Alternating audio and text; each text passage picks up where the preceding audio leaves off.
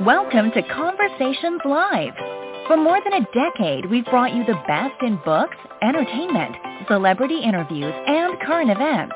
When the movers and shakers of the world have something to say to you, they say it to us first. Here's your host, Cyrus Webb. Welcome back, everyone, to Conversations Live. I'm your host, Cyrus Webb. Glad you all could join us once again. But for our radio audience tuning in here in Mississippi at WYAD 94.1 FM and WYADonline.com, we're glad that you all could be with us. Also, tuning into our online affiliates around the world, we're glad that you all could join us as well. A lot of times as we're kind of looking at conflicts and problems in the world and the deep division that we see, especially in our own country, a lot of times we try to focus on what we see. Our next guest has written a book that really talks about, I think, the foundation of that division where it starts and also what can be done about it.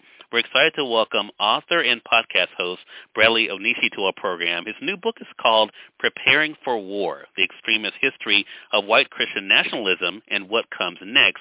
We're going to talk to Bradley not only about the writing and research for this book, but also what it was like for him to be able to compile the information, what he hopes you as a reader take away from it, and then, of course, looking forward, what keeps him optimistic. Bradley, thank you so much for the time. Really appreciate it.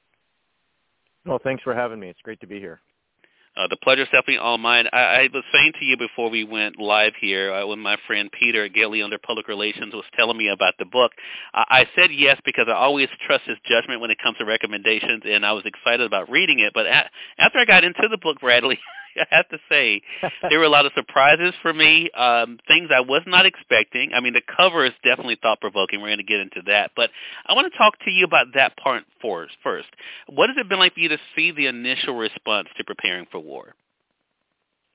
Well, it's it, it, in many ways has been uh, affirming. I, you know, I, I I wanted to write a book that would help folks uh, get a longer view of where we are, especially with the two-year anniversary of January 6th uh, upon us. And so a lot of people have been commenting to me that, uh, hey, this is this is actually helping me understand uh, what happened two years ago in ways that I never did before.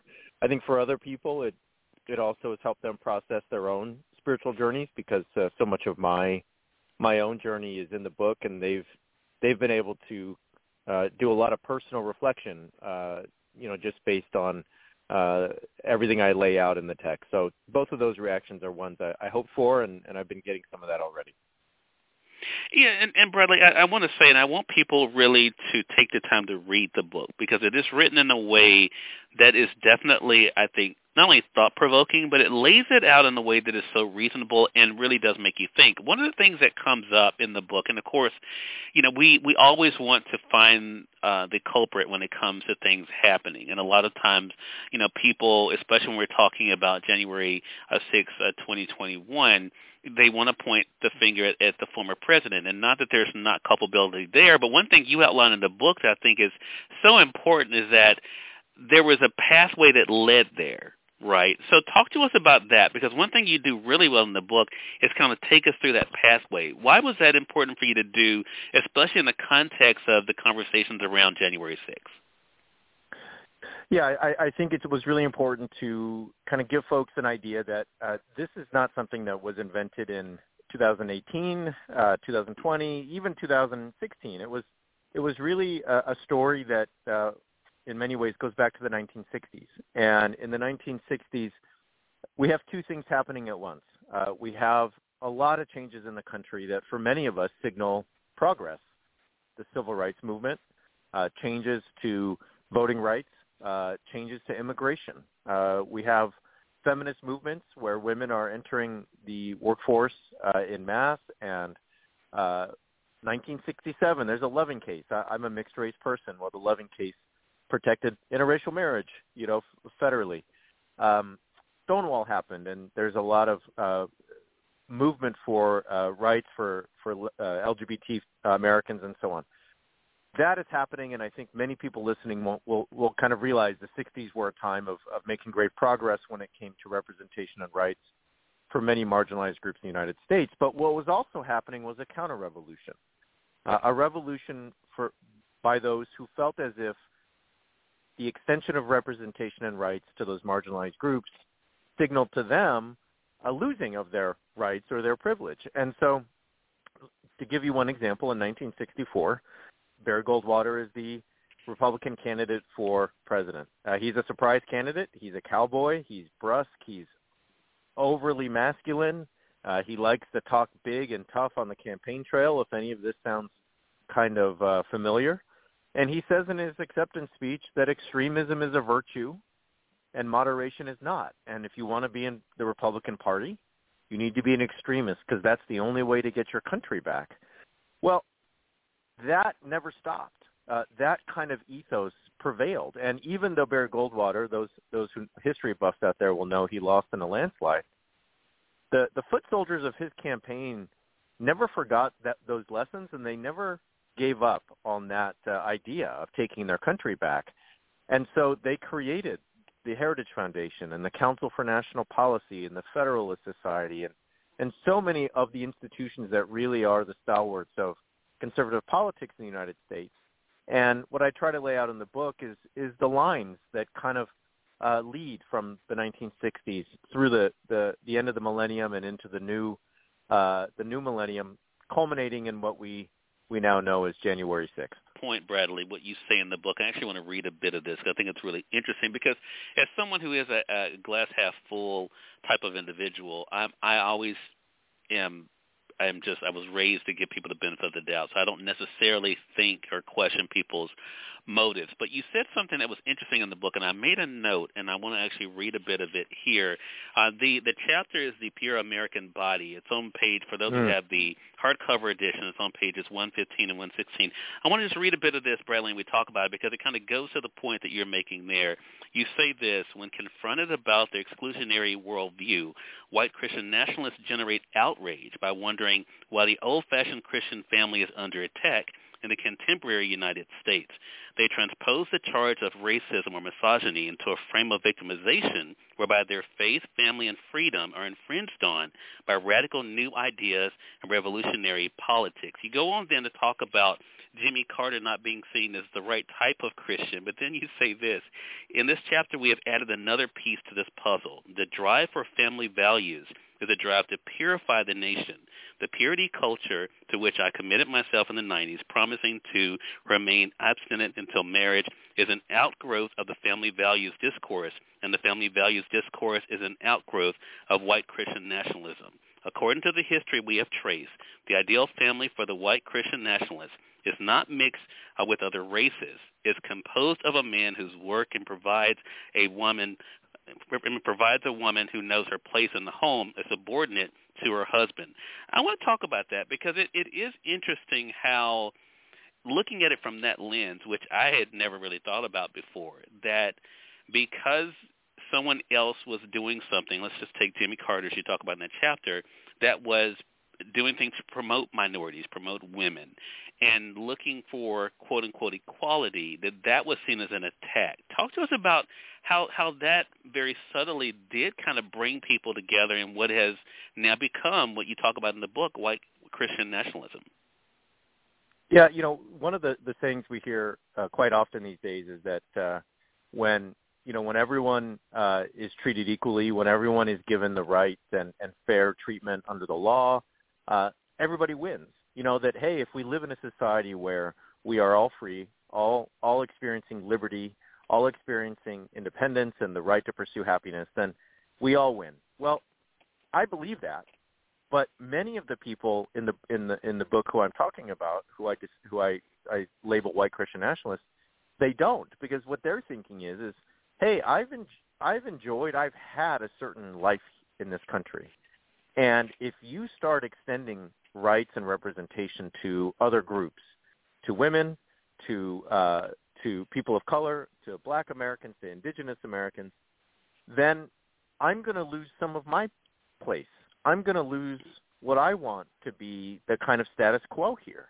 And so I don't see it as everybody winning. I see it instead as a zero-sum game. There's there's just a, a pie, and we cut it up, and I'm used to having kind of most of it. And if you start giving it away to other folks, then there's only so much of the pie to go around.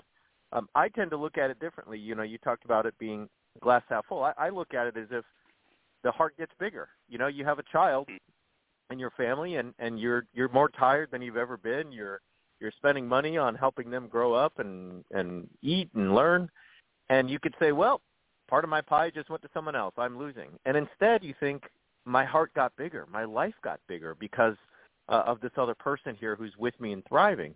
I like to think of it that way, but the people in the book that I'm discussing really don't. They think of it as it's a zero-sum game and it's a scarce resource. So if Jimmy Carter, for example, or Barack Obama, for example, or anyone else wants to extend rights to to other folks, then I'm losing. And I, you know what? I'm mad about it, and I'm going to try to get my country back any way I can. And and that's part of the story here. Yeah, and and I think too, even using those words that on their own may sound harmless, right? Purity, um, you know, taking back. You know, a lot of times, you know, you think of that and you think, oh, well, that that sounds, you know, if you think something bad has happened, okay, I, I get it. But I, I mentioned to you before we went on here that it really, when I finished reading Preparing for War, I thought about really, it, it is a form of some weaponizing Christianity uh, as mm-hmm. a as a vehicle to do what they want to do uh, anyway, or to get back the power that they want anyway. What was that like for you? Because Bradley, one thing I have not mentioned uh, for those who haven't read the book is we get to see a lot of you in this book as well. And was that something that, as you were writing this, that you knew, as you were discussing this topic, that a, a part of you would be kind of interjected into? I did. I always wanted to to uh, interject my story into this one, not not because I think I'm so important that everyone needs to know about it, but because um, I really live this. You know, I'm I'm a mixed race person, but I, I converted at age 14 uh, to uh, to to Christianity, to evangelicalism, and the church where I converted was um, 90% white. And I say that because as a mixed race person, it really um, had a grand effect on me because I, you know at the time my goal was simply to give uh, my life to God. I, I wanted to serve in ministry. I wanted to be at church every time they opened the doors, as they say. You know, by the time I was 20, I was a full-time minister, and I was married to my high school sweetheart, and I was finishing at a Christian college and getting ready to go to seminary. So, you know, I was somebody who lived this, and I, I wanted to uh, interject my story because I think it it really illustrates uh, what it's like to uh, to be part of these communities. One of the things I try to explain is that my my religious faith was imbued with a sense of American nationalism. My religious faith was imbued with a sense of a certain culture and a certain way of doing things. My religious life, or my religious life, was entangled with a political life that said, unless you vote for this Republican Party, then you're not really a Christian. Um, and so, I wanted to kind of show that converting into, uh, in essence, uh, the gospel was also converting into all of these other ideologies, all of these other aspects of a worldview that were really more American and, and more modern and more, uh, I would say, Republican than they were uh, from the book of Matthew or from the book of Acts. And so that's why I put my story in there, and that's why I think it, it it's important, um, you know, to, to kind of see what it's like to live uh, all of this out. Um, you talked about taking things back and purity and those those seemingly being good things in some ways i totally understand that and and i i, I see that perspective i think for me one of the the main arguments is, is that in this case the taking back uh taking back america taking back the united states is is really uh done so because a, a certain group uh, a certain group of white christians is feeling as if uh, the extension of rights and liberty and representation to other groups is somehow not okay. And there are times when taking something back is good, I think. There's times when it really is a matter of resentment and revenge and and then it's really not. And so I think in this case it's more the latter than the former and and that's kind of the problem. I think that's a really good point. I'm going to dive more into that, Bradley. I want to say for those who are just tuning in and on the radio side or online, you're listening to Conversations Live. Bradley Onishi is our guest today. His new book is called Preparing for War, The Extremist History of White Christian Nationalism and What Comes Next. We're going to get into that subtitle too. Bradley, I, I referenced the cover earlier, and it really is a beautiful, I mean, really thought-provoking cover. What was it like for you to see the cover for the first time? Oh, I was I was excited. It it uh, you know the, the number of books on this topic and a number of friends and colleagues who have just written amazing texts on uh, on similar themes, uh, similar subjects, and they all and uh, we we really wanted to go away from that. So the folks at Broadleaf did a great job. It's you know it's a picture of a, a church kind of um, on top of or or, or in in some ways uh, pushing down the Capitol and uh, it really goes back to that motif you spoke to earlier of, of weaponizing uh, Christianity.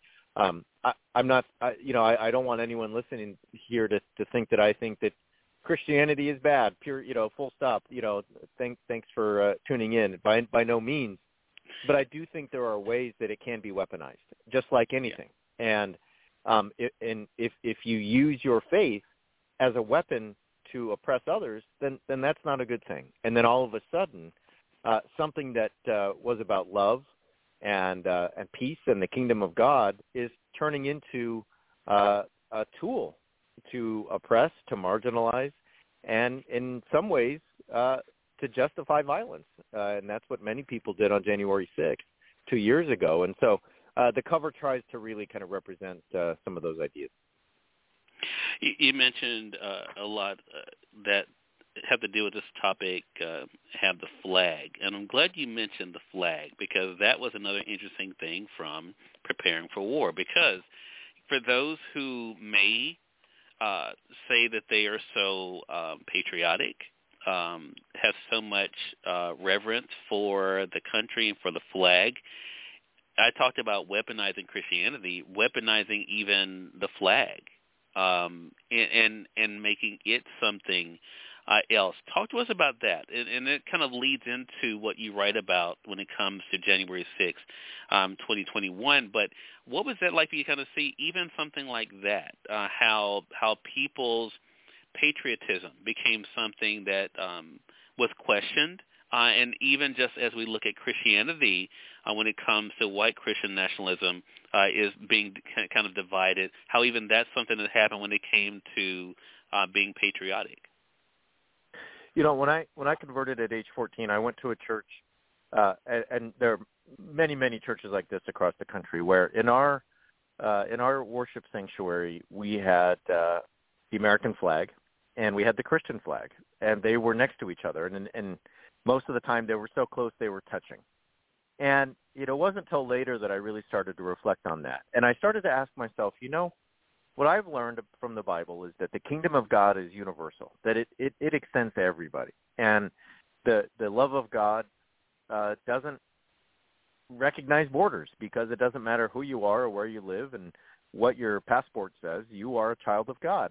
Uh, the kingdom of God is one that uh, is not limited to uh, the United States or Canada or, or Germany or Thailand or Brazil or you name it, right? Started to wonder why do we have the American flag here?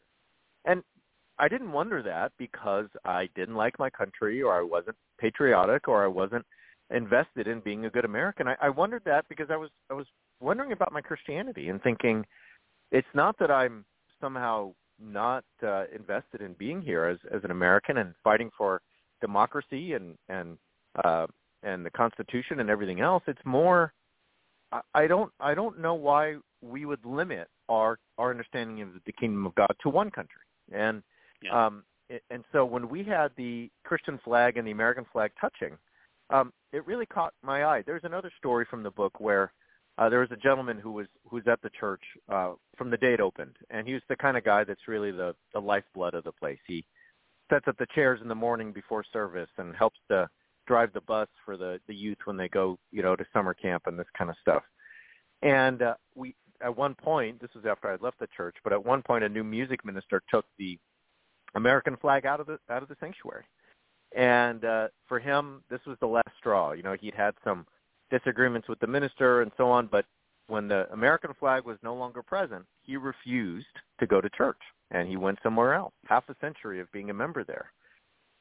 When it comes to weaponizing Christianity, it, it's also possible for Christianity to be to become so infused with uh, American nationalism that it loses itself in that relationship, and it becomes, uh, in essence, uh, subordinate to it, there's a sense in which the Christian flag was almost subordinate to the American flag, and and I guess to me that's part of the story of January 6th is telling the story of the kingdom of God through the story of the American flag.